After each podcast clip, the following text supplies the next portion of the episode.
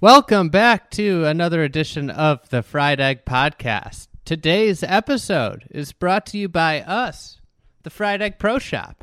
Uh, check it out. Go to thefriedegg.com, and then there's like a Pro Shop button in the top corner. If you click there, you can go peruse our different offerings. I might recommend the white B. Draddy Polo. We just got them in. They're sharp.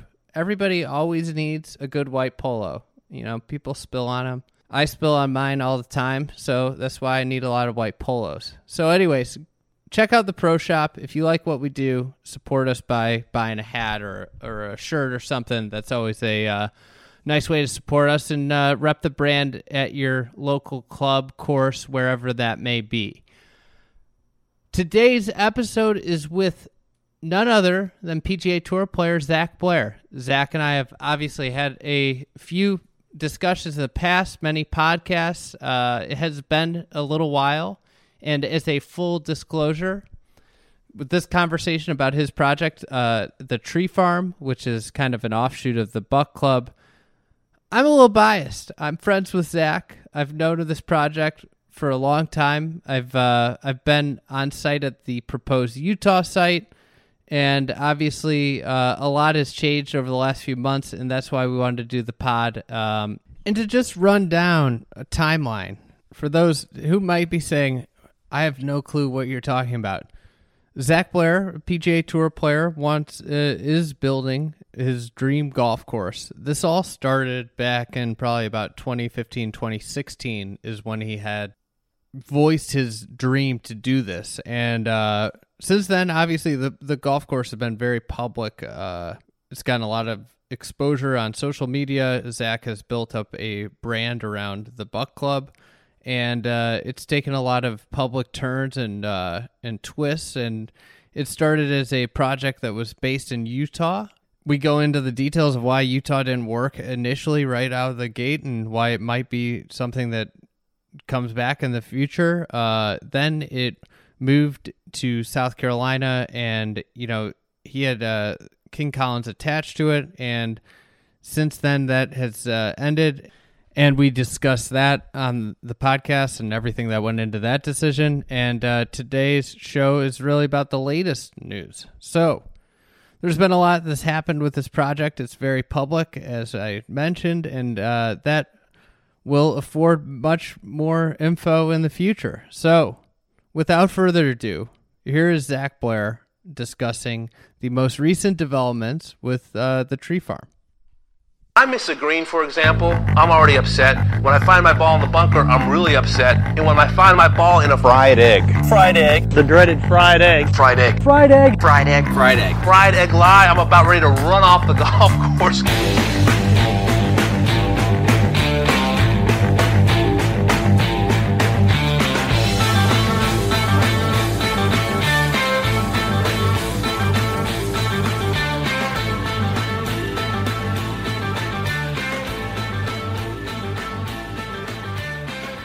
CB, how are you? What's up, man? Doing good. How are you doing? Doing well. First time on the pod in a while. Been uh, yeah, we're yeah, yeah, been a while. regular guests though. For sure. What's uh what's new? How how's uh, your shoulder doing? Yeah, shoulder's doing good. Uh, you know, kind of in physical therapy right now. Um, got a little bit of range of motion, not a lot of strength, but hopefully we'll be back in a few uh, few months.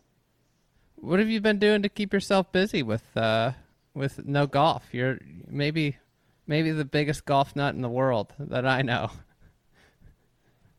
Yeah, uh, got the baby. You know, that's taken up some time. Got the uh, got the project down in South Carolina. Uh, you know, which is moving along nicely, and uh, so those things have definitely been been uh, taking up a lot of the time. It's nice. It's nice to be home with the family a little bit, and um, you know, not having to worry about catching flights every week to to get to a new place. What uh, you watch? Do you you been watching a lot of golf, or you know, what are what are you doing? Uh, you know, not really. I, I like to watch golf like when Tiger's in contention.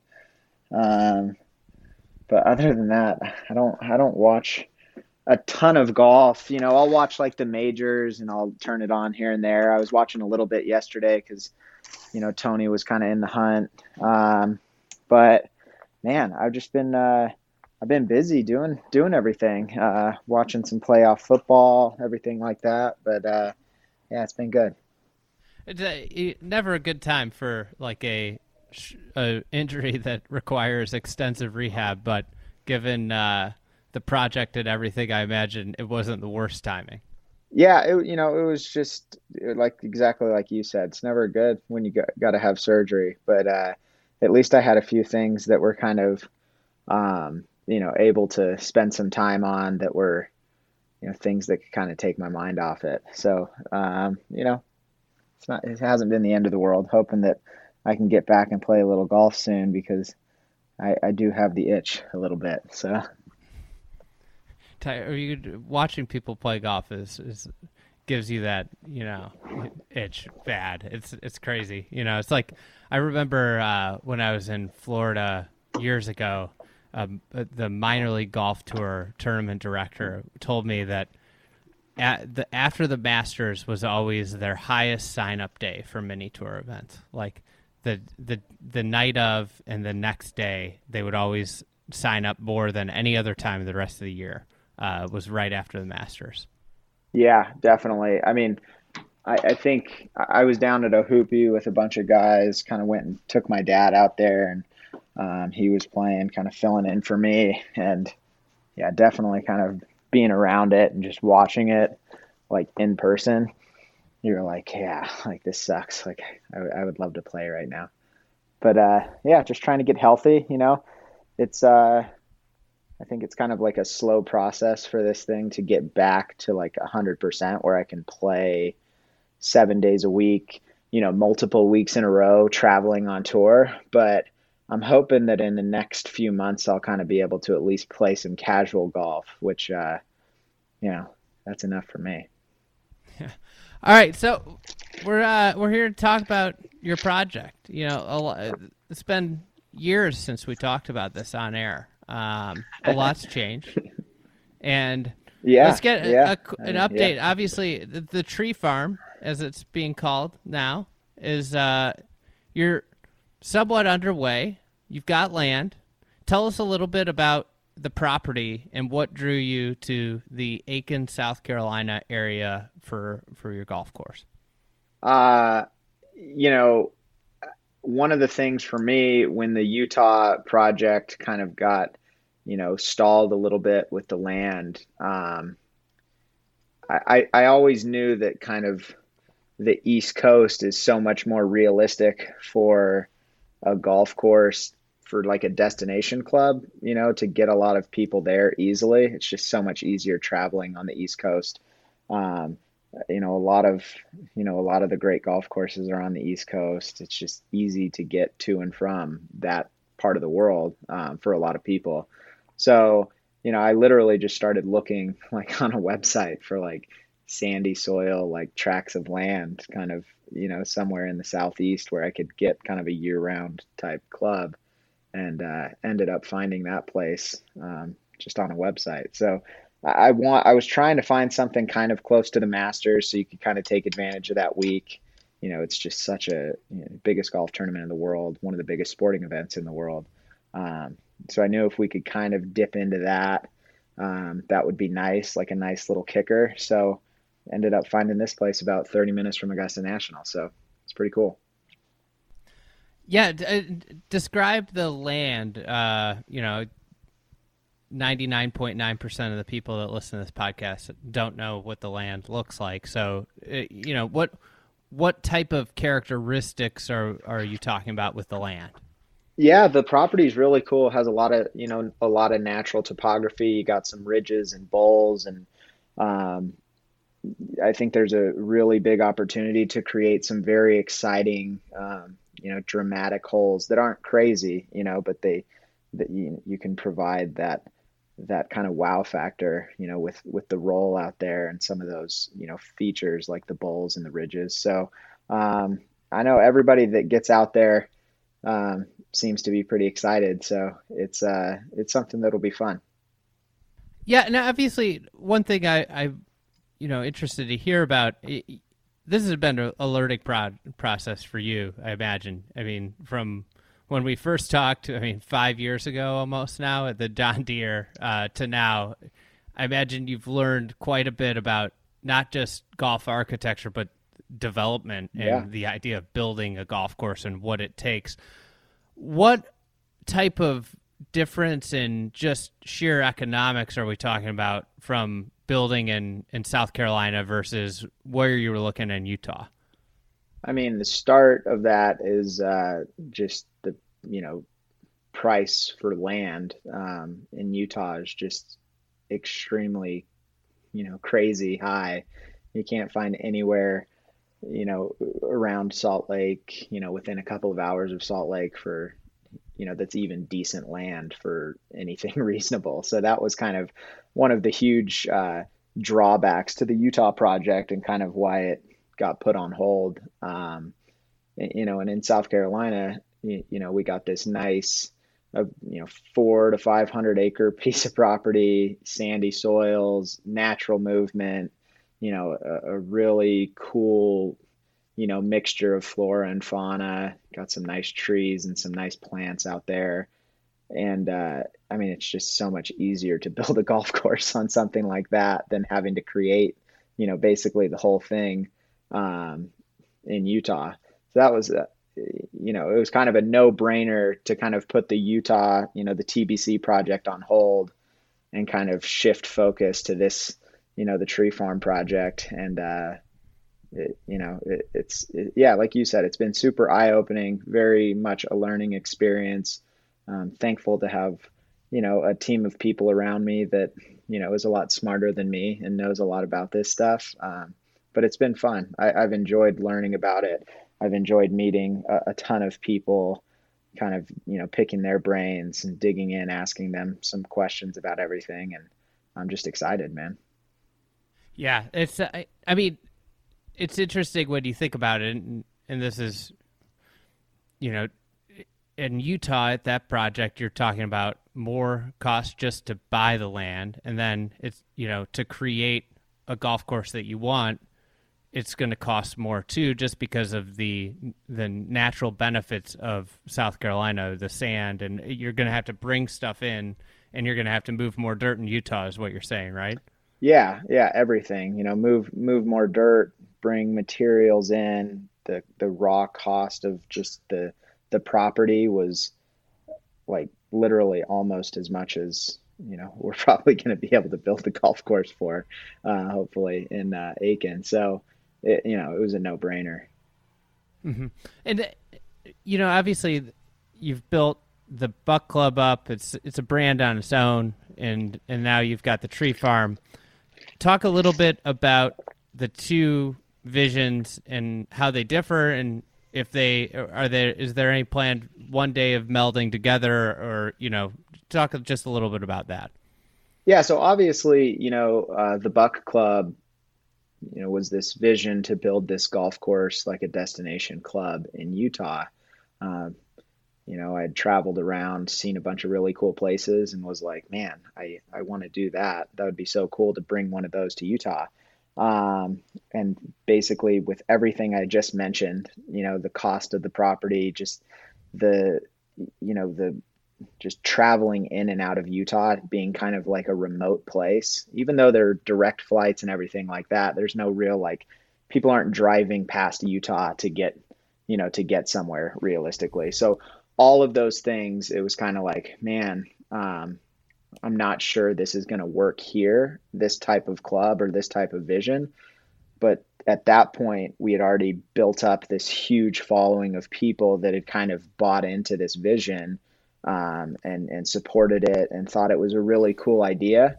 And that was really eye opening to me, just sitting back going like, wow, you know, there are a lot of people like believing in this, just like I'm believing in it and, and you know, wanting to see it happen. And uh, so I think that was kind of when we started doing some of those events and, you know, started creating some of this merch and, you know, this following of people, um, you know, was growing and building and everything like that. And then when it kind of got put on hold, it was like, man, this sucks. But at the same time, we have this huge network of people. We have this huge, you know, kind of golf society. We started hosting the ringer and everything like that. And, uh, and right after that, we kind of, you know, picked up on the South Carolina project and the, the Buck Club project kind of shifted at that point. You know, I, I started realizing that, you know, the public side of golf in Utah is like a really big draw. You know, there's there's so much good public golf. You know, there's so many people that love golf. You know, the the destination club type vibe isn't that big, you know, in this part of the country or this state or whatever. So I kind of shifted the TBC thing to, you know, if we could build this really cool public golf course somewhere, hopefully like a nine hole public course, and then maybe like something for the junior golf side of things, that would be cool. Um, so that's kind of where the vision with TBC is at right now. And then, you know, the tree farms, you know, it, it, was kind of born out of the same idea, but it's, you know, its own, it's its own thing. So, uh, so talk about the vision of the tree farm. What, what, what type of club? It's obviously, you know, the, the vision as you've uh, talked about is the, you know, destination private club model. Um, what, what are you trying to achieve, and how are you looking to differentiate from other clubs around the area, around that region? Yeah, so um, I think for me, the biggest thing is just creating a place where people that love golf can go have fun. Um, that obviously starts with, um, you know, building a really good golf course. That kind of takes care of a lot of a lot of the things that follow it. But you know, we want a place, you know, where you can go you can stay there, you eat there, you kind of do everything. And once you get on property, you know, you can kind of check out from the real world and just focus on, you know, having fun for a couple of days. Um, how we differentiate, I think, is just finding, you know, those people that that love golf and want to be involved because you know they kind of bring in a bunch of other good people and I think setting that kind of vibe and having that really relaxed kind of atmosphere for people to not not really have to worry about everything. They can kind of let their hair down and and just go enjoy it. And through your events, the ringer, uh, and then the events we've done, I'm always just amazed after them at just the passion, how many passionate golfers there are, and, and you know, that are just as sick and, and demented as I am.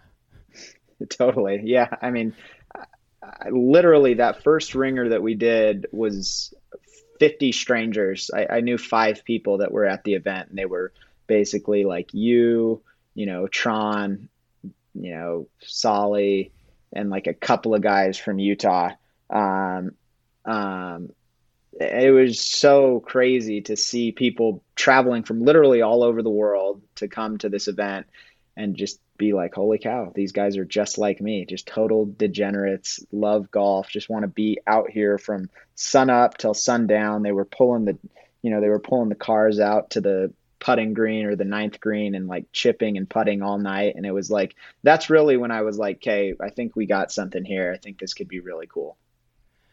So I I might be burying the lead here, like 20 minutes into the podcast, but you know, big news on on the front with the with the tree farm is you hired Tom Doak to do a routing, and uh, Kye Goalby, a longtime construct golf construction expert for a number of architects, including Tom Doak, Bill Coore, or Gil Hanse, uh, you know, among others you hired them. Uh, talk a little bit about that process and, and why why you went to hire Tom to do a routing. Um, yeah, I mean it's so cool having you know all those guys on board. You know, I know they're excited. I'm excited. Kind of everybody you know involved with the project is excited. But you know, I knew that the site was really really good. Had a lot of cool features um, a lot of natural movement, and I knew that that was kind of the one thing that you can't screw up, right? You know, if you screw up a green or you screw up a, you know, a fairway bunker, like you could you could fix that, you know, down the road. But if you screw up the routing, you're, you're kind of stuck, you know, with with what's there. Um, so I wanted to make sure that I, you know, had a little bit of help in that process. Um, and you know who better to who better to bring in than Tom Doak? Um, you know he's he's such a talented golf architect, and you know that's you know one of his you know skills that he's known for is that routing process. So it's been really cool to kind of see him work work that process and kind of learn from him and um, yeah, his routing's a lot better than mine. So what what about his process and, the routing amaze you the most? Well, the the property, you know, does have that that topography that I talked about. You know, there is some movement out there, and the way he kind of worked all the holes and you know got them together and and you don't really feel like you're ever like going up and down the hills that was kind of the most eye-opening thing to me you know i felt like you know, I felt like when I had a bunch of my holes kind of that I thought were good, you know, good ideas, you were still kind of going up and down. Um, you know, and I, I thought that was like a good idea, right? To, you know, to, to really feel the topography and you'd get these holes that, you know, are really part of that. And he somehow did it like way better than me, where you still get that feeling, but you're never walking like up and down. Um, so I, I think that was kind of the the point where it was like, okay, wow, this is like I didn't even see this type of hole being here. Didn't even know that that would possible or would have never thought of that. Um, and then somehow tied it all back together, kind of how I wanted, and uh, I think it's going to be really special. Yeah, and I, I want to back up. You know, obviously we're talking about routing, and just for you know, in terms of layman terms, the routing is the manner in which the holes are laid out over the property and and you know the importance of it is it facilitates the journey that a golfer goes on through a property. And you know those the different things that you see when you're playing golf and the different parts of the property that you see and how the holes you know fit the land. And um, I'm, I'm curious between your routing and tom's routing what do you think you know what will what will be how does it tie together better beyond just not going up and down the hills as much?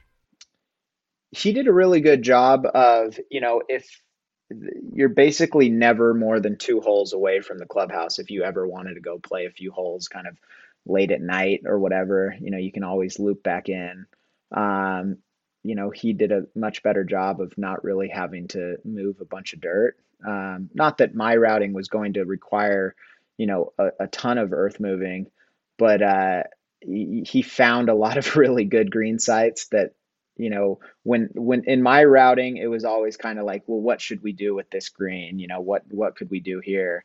And with his it's kind of like okay that's what you do with this green site or that's what you, this green's going to be this. It's just it's just already there. So that was kind of one of the more eye-opening things that i was talking about with you know a friend that had been out there a few times with me we were always trying to figure out, well, what green should we do here? What green should we do there? And uh, that's definitely not the case with his routing, which is nice. You can see it a lot more, you know, when you're when you're out there walking the property. Um, and you know, some similarities. That there were a few holes that were kind of in the same spot. There were a couple that were pretty much the same. And the one thing that he did that I was trying to do was kind of explore the whole property because it is a, you know, it's a 500 acre property or you know 497 acre property or something like that. Um, and and i had always tried to kind of go and and see all the different parts of it. Uh, and he did that as well which i thought was cool because i always loved that idea. Um, he just did it way better. Um, with it obviously you know the original tbc project the plan was to hire uh, rob collins and tad king uh, talk a little bit about, you know, the parting ways there. You know what happened, um, and and what led to eventually hiring Tom from from that uh, situation. You know, obviously that's a big question. I think uh, everybody in the golf world has a little bit, uh, in you know, just a a little bit behind the curtains of of you know obviously the projects have changed substantially from when you hired them originally to do the Utah project. Yeah, you know, kind of like I mentioned earlier, um, the the one in Utah, there was like a lot of creating involved, which I think is you know, one of Rob and Tad's things that they're kind of known for in the few projects that they've done. Um, and then another thing you kind of mentioned was, you know, this is, I mean, it, it is, it's a completely different project. It's not really TBC anymore. Um, you know, it's the tree farm's its own, its own thing, its own project. So, um, when it when it all was kind of shaking out you know we were in a position where we didn't really have kind of like a firm start date we had kind of an idea and you know they're busy they're you know popular popular and in demand right now and they had their thing going in Nebraska and you know Mississippi and New York they had a bunch of stuff on their plate and you know I, I it was just a situation where you know the timing wasn't really working out and uh so we ended up kind of, you know, putting that on hold, kind of telling them that, you know, we needed to kind of maybe go a different route. And uh, at that point, Tom kind of wasn't involved at all. Um, and we were, we didn't have anybody and we were just kind of out there trying to figure out what to do. Um, and that's when Kye got involved um, through, through like guys like you and, um, some other mutual people in the project had kind of, you know, talked about he might be a good person that kind of knows all about it, has been through it, and everything like that. And he was very happy to help out, which was really cool because he knows so much more about it than, you know, than any of us.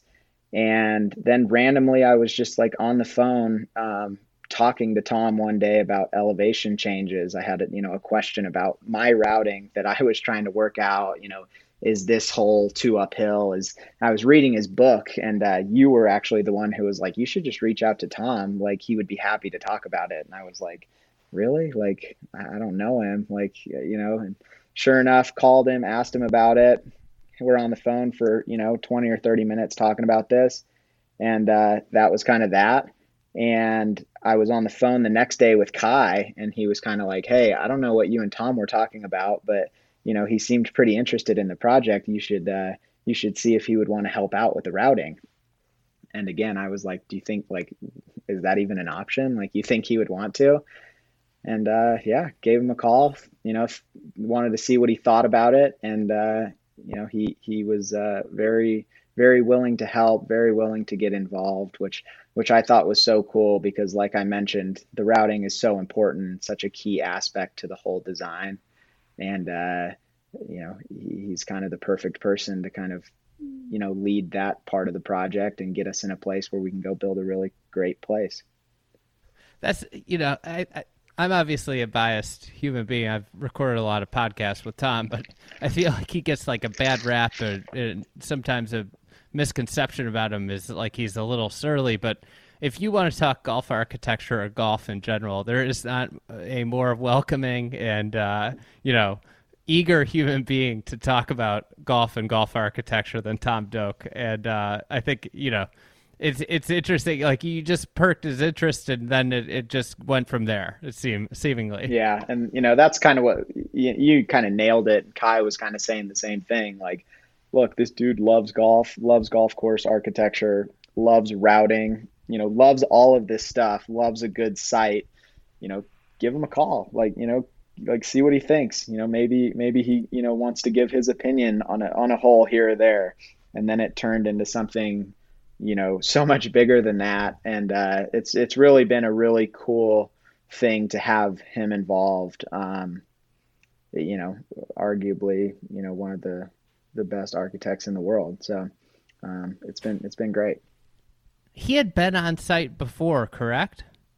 Yeah. So the the craziest thing potentially about this whole project and this property and and everything is like I said, I found this property like on the internet. I remember showing it to you before saying like that there's this really cool, you know, site outside of Aiken. Um, and, and, honestly, you were the person who was like, "Dude, Aiken has like some sick land. Like you should you should look around Aiken." I remember, you know, I I feel like I drove by yeah, this. Yeah, this yeah. Like so, I think I because I text. I remember I was driving from Charleston to Aiken, and I was passing all this unbelievable land for sale, and I was like, Aiken, you got to look in yeah. the Aiken area. Yeah, so that's when I started looking, you know, like for sandy sites, you know, big enough, you know, around kind of that part of the the country, and found this place like on the internet. Started calling the guy, talking about it, whatever, whatever, and uh, during quarantine, I was literally just like sitting at home doing nothing. And i was like dude we got to buy a piece of property. Like this place is sick. We just we got to get it. We got to figure out a way to get this done. It'll make everything so much you know so much better and more real. And uh, went out there took a spin around it came home and got it under contract like you know in a few days. And i got a i got a call or a text a, a, a direct message on twitter from jeff warren who i didn't know at the time, but you know he's an Augusta Augusta native. He's the GM up at the bridge in the Hamptons. You know, asking me, you know, is this property you closed on? You know, and he gave me some address, and I'm like, I honestly don't know. You know, I know that it's just south of I twenty, just outside of Aiken. You know, that's all I really know. But here's my number. If you want to call me about it tomorrow, I'd be happy to talk about it. And uh, sure enough, he calls me the next morning, and he was like I had had, you know, Tom Doak and Brian Schneider down there um, on that property like five years ago or something like that, looking to do a golf course. And that was that was a that was a really cool moment for like all of us going like okay like okay we we got a cool piece of property like if they were looking to do a golf course here before like you know that was kind of the moment where everything was like yep we did something good. So uh, you know now jeff's involved. A little validation. Yeah yeah exactly. Now jeff's involved. He was involved kind of you know right at that point. Um, and then now tom you know now tom's involved. So everything has kind of come full circle with this property and this project for you know a lot of people. And uh, i mean i can't wait to see what you know tom and kye and everybody else that's involved can kind of pull off here because it could be really special. Now, obviously, golf courses cost a lot of money to build, especially you know end to end with clubhouses, everything. So, where are you at at this point in the funding process? And uh, tell us a little bit about your model, you know, and and you know the membership recruitment that how you got you're going about it. Yeah, so we just kind of um, kicked things off, like uh, I would say a week ago, um, with with all of that. And you know, obviously, I'm not a billionaire or your typical, um, you know, golf development, you know, person.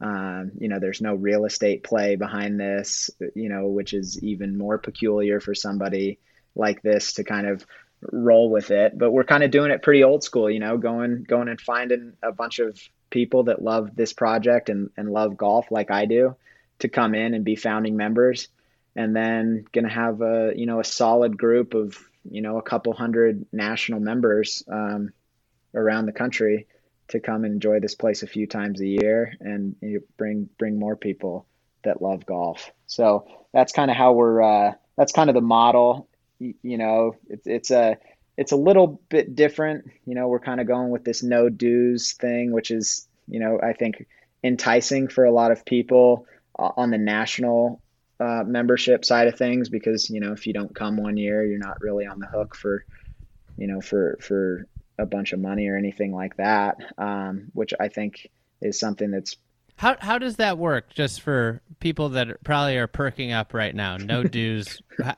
how does that work uh, financially? Where where's the cat? Where's the catch there? Because well, you you uh, you know you would pay your you would pay your you know initiation fee or whatever it's called. Um, you know to have access to the club, and then you pay when you come. Um, which a lot of people are like, well, you know, why would I pay if I'm a member? And you know, you start breaking things down um, for them. Like the example that I always use is you know, my friend's a member at, at Ballyneal, and this year, you know, say he paid X amount in dues. Let's just say like four thousand dollars. I don't know if that's the number, but let's just say it is. And he only went two times. You know, he played three rounds of golf there this year. Like those are expensive rounds of golf. Like you know, you might think you're not paying for golf or a green fee or whatever, but like at, at the end of the day, you are. So at this place, you know, when you come, you pay for, you know, everything. You pay for your green fee, you pay for your lodging, and you pay for your food and beverage, which you pay for your food and beverage at the those other places already. Um, so you, you know that's kind of the model. You know, you don't feel like you're out of pocket if you you know you don't make it, you know, on a trip that year or whatever. Um, so, you know, we're just after a bunch of people that love golf. I, I, know they're out there. You know, we've seen that with some of the events we've hosted. I've seen that with just the people that have hosted me, you know, certain places throughout these last five or six years.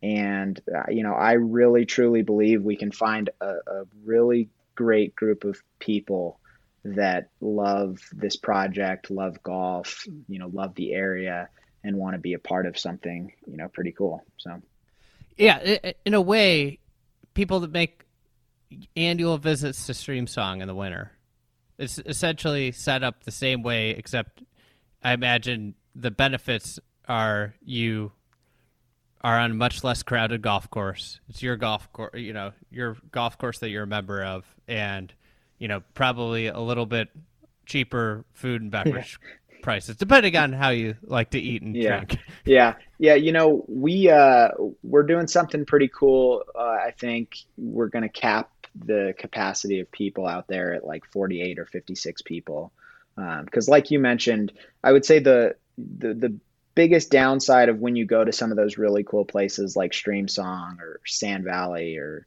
uh, Bandon or any of those really cool, even like Pinehurst, whatever you get out there and it's slammed a lot of the time, especially when it's good weather, you know, and the rounds can take a long time. You might not be able to get more holes in based on when your tee time is. So we think that, you know, we can we can offer this really cool product of a great golf course and a great experience at this, you know, still this, you know, intimate number of people that that allows you to kind of still meet and greet, hang out with some some other people that love golf but at the same time be able to play like as much golf as you want. So, um, you know, it's kind of this boutique, you know, golf retreat type, you know, club, you know, for most of the year. And then we, the one thing we do, you know, you asked me how we want to differentiate from a lot of these uh, destination clubs. And I think the one thing that we are going to do um, is have this really, really cool club culture you know, try and do, um, you know, a handful of events throughout the year for the members, try and do some of these members weekends that are, or these member weeks that are, you know, very, you know, inspired by some of the stuff that goes on in the UK and really get that like sense of being in a club where, you know, some of these destination clubs are, transactional is not the right word, but there isn't really that sense of like, you know, like some of those tournaments and some of those weeks where a bunch of members get together. And I think Pine Valley is a club that does like an unbelievable job at that. They run like all of these awesome events. All the members are so stoked to go play in these things. And that's kind of that's something that I feel like we can do at this place. Um, you know, that will make it feel much more like a, an actual club than just like a place where I can go, you know, on a trip with some of my friends. I'd be remiss to not ask how how's average Joe, you know, gonna is are they ever going to have an opportunity to play the tree farm?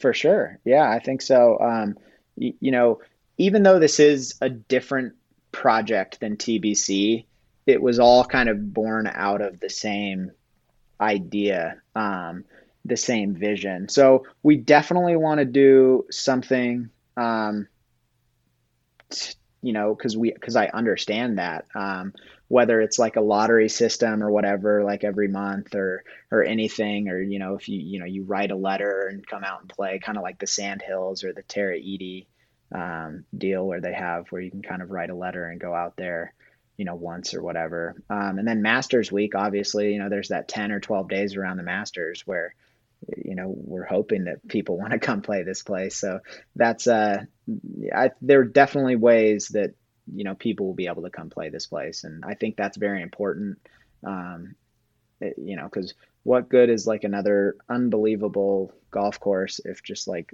this 1% of the people will ever get to see it? So um yeah, yeah, definitely want to definitely want to make that possible. I love the lottery idea. I, I can't get enough of it. I think that you know where you just it would be like it, also like not only is it is it cool if you did it every month like a year in advance, it would give people something to look forward to. Like think about the Masters lottery. Obviously, it wouldn't be like the same as Masters tickets, but people get yeah. like amped yeah. up about that. I mean, it's yeah. like, am I gonna get them? Am I not? I... Well, I think we've seen that. I mean, I've seen that at least I've seen the lottery kind of work with the ringer. You know, the ringers become so popular and have no clue how to, besides like trying to host more of them, have no clue how to get like all of these people that want to be involved involved. So we, you know, this is the second time we've done the lottery. Um, there were five thousand people that signed up to like. We only had like 10 spots or something available or five spots. I don't even know what it was. And like, you know, so it's one of those things where hopefully there will be that much demand for it where, and I think there will be, you know, people have seen this vision, supported it, you know, asked how they could be involved outside of, you know, joining or whatever. And, you, you know, being involved is kind of just keep keep spreading the word keep you know talking about it supporting it and you know wanting to be involved if you can. And i think the lottery is kind of a cool way to accomplish that.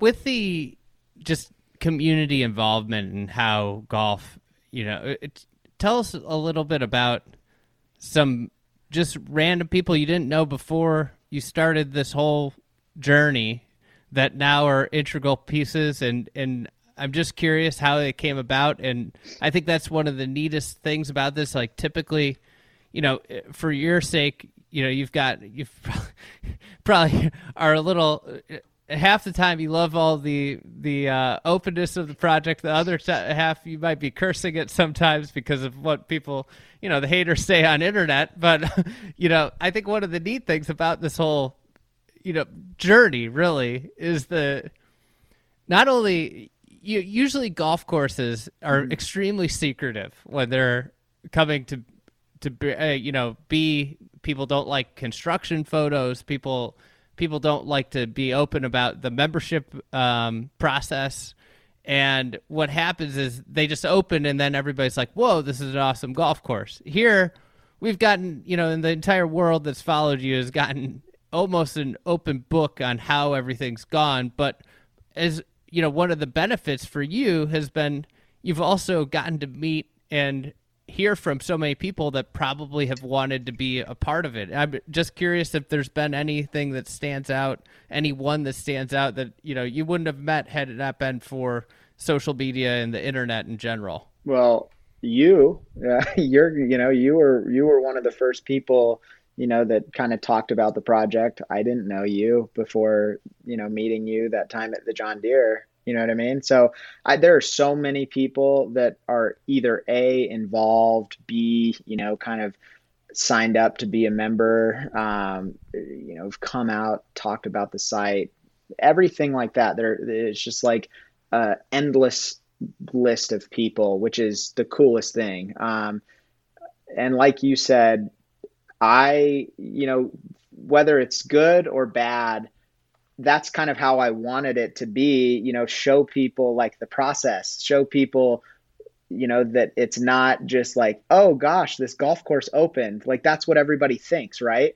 Uh, they think that, that, that just like all of a sudden somebody pays like twenty million dollars, this place pops up, and like people start joining. There's so much more that goes into it, and I kind of you know publicly declared that I wanted to do this. Um, so I'm I'm I'm able to kind of take the criticism and the haters, and you know I get it, whatever.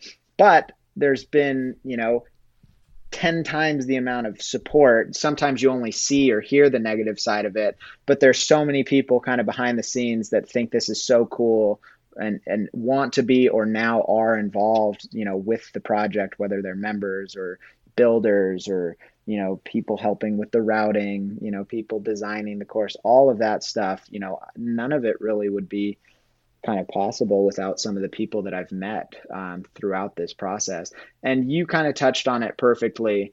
I think one of the major benefits we have going for this project is everyone does know about it or not everybody but like a huge amount of people know about this project where you said usually it's just like this course pops up and then they're like hey we're looking for members like let's go.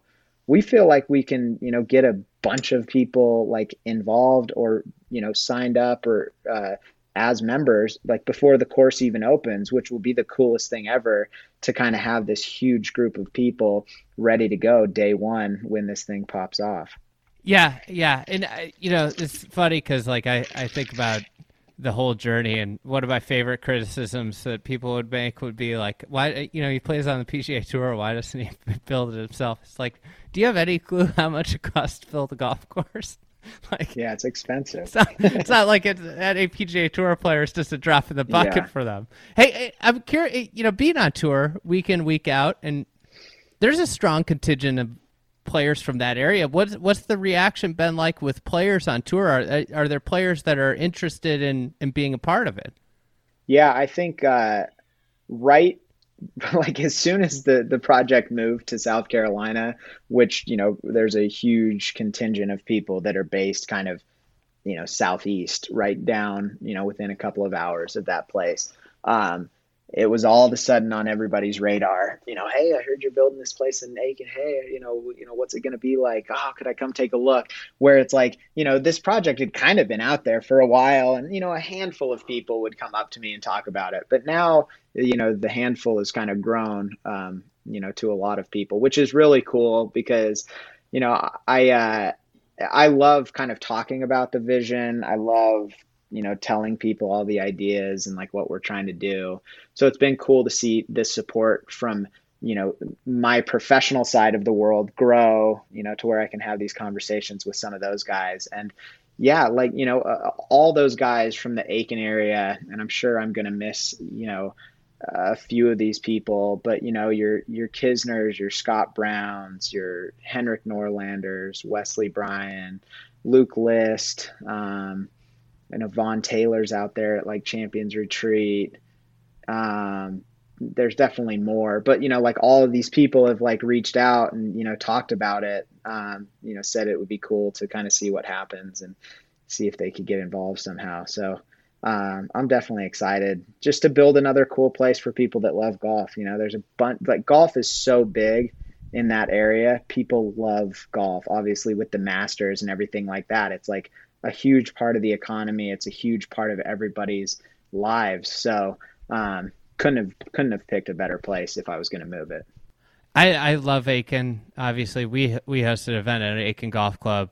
Palmetto's amazing place. It it it just is a really cool town. Like I would I love hanging out there. Like my wife and I hung out there for a couple days after our event. It you know, they got polo matches every weekend in Aiken. It is a really neat town and uh, good good restaurants and uh, that you got to be excited you're going to have a place a little bit warmer to hang out at in the in the winter.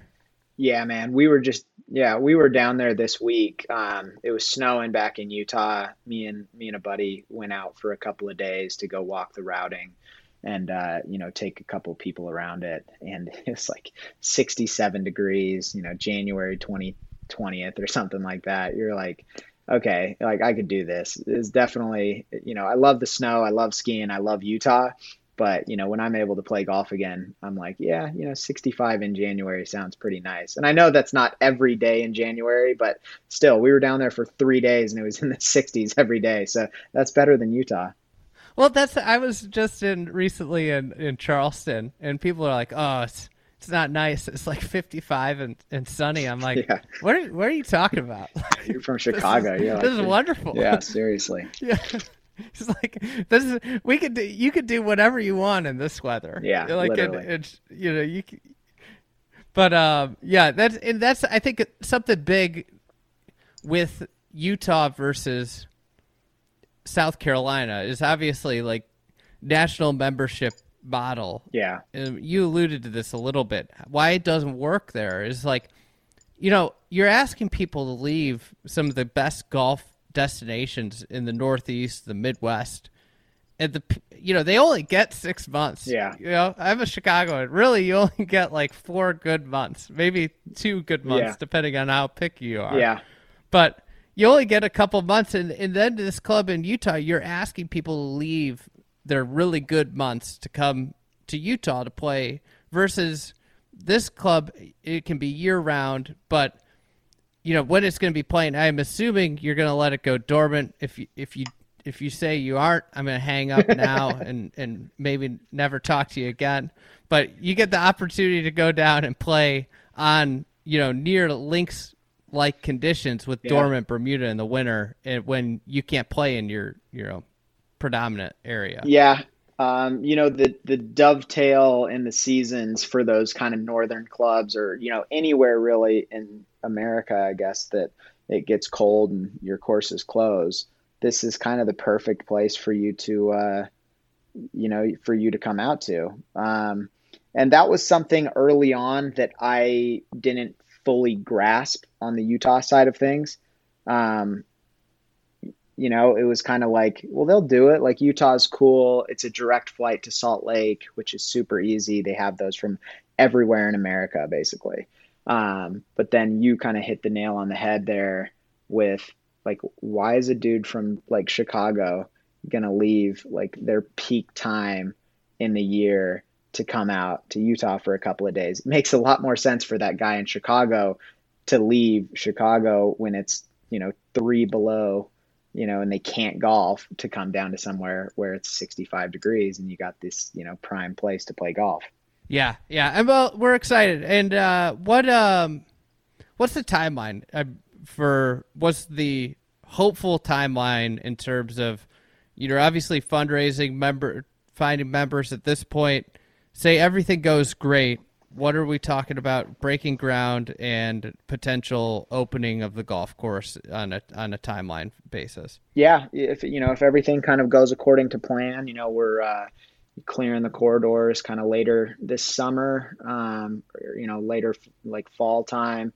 Then sometime in the winter, you kind of get uh, shape in the course that goes through kind of till spring or summer, and your grass in the place. And I think you kind of have some preview play going on early 2023 with kind of a grand opening in the the fall of 23. So um, everyone kind of thinks that that's that's a legit timeline. You know, that gives it a full year to grow in. That gives you plenty of time to shape. That everything like that. So th- that's kind of what we're going on right now. And obviously, like I said, it, it is a different project in that I'm not I'm not like the sole person funding the place. You know, we are looking for like those national members. We are looking for those founders to kind of be, you know, kind of the cornerstone to this getting this project going. So a lot of it kind of depends on that, but we are off to a really good start, which is fun. You know, we we just kind of got the deck kind of circulating a little bit in the last few days and you know a lot of people have heard about it but not everybody so we're going to kind of take that process you know be very deliberate with who we um, get involved and you know make sure they're people that love love the whole thing just as much as me and uh, you know want to be want to be a key part to it so a lot of it depends on them too If people want to get involved, where do they go? How do you how do you i mean as crazy as it sounds to, not sign up but inquire I mean, you, you you know, you get a hold of me, I'm I'm an easy guy to get a hold of, though. You know, you shoot me a message on Instagram or something like that, or you know, you call Andy, and they uh, and they they they he puts you in touch with me. So I, like I said, Don't call I, I love uh, I love talking to people. nobody reached out to me I love talking to people. So I'm, a, I'm a black hole I love talking to people about this project, and there are, there are plenty of people involved right now that I literally had never met before I talked to them on social media or, or you know emailed with them or had a phone call or whatever. So um, you know you, you reach out to me or somebody else that's involved, and we get in touch and talk about it, and you know maybe we go down to the site and see it and get to know you a little better, and, and boom, next thing you know you're you're in.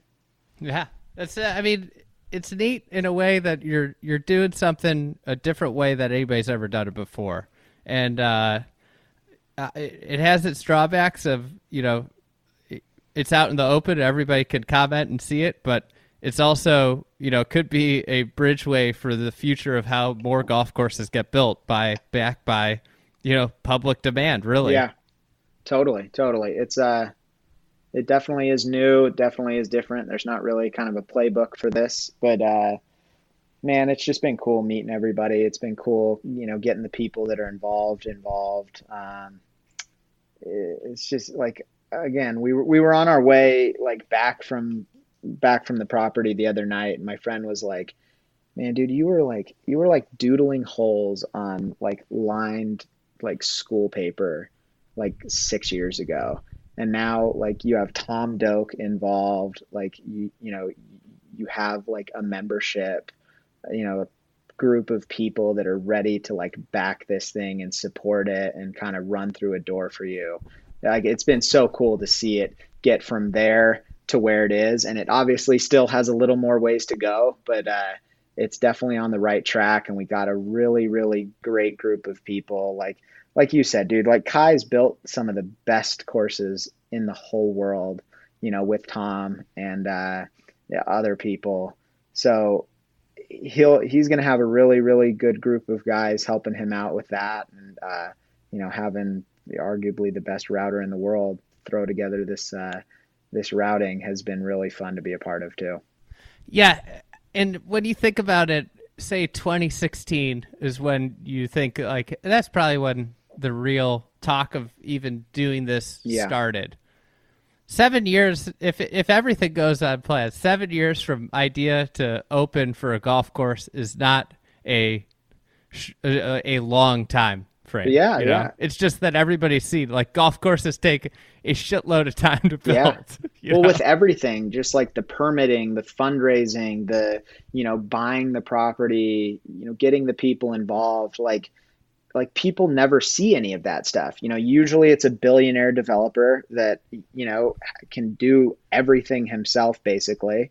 Um, you know, and like we're not doing it that way. Like I'm not I'm not a billionaire, you know. So it had to it had to be different. We had to do stuff um, in a new way and it, it's been so cool to just see how many people like love it and, and want to be involved and want to support it. And I've just met so many good people that it's, it's, you know, for, you know, if, if nothing else happened, I would have all of these like really cool people to, you know, to go play with, which is nice.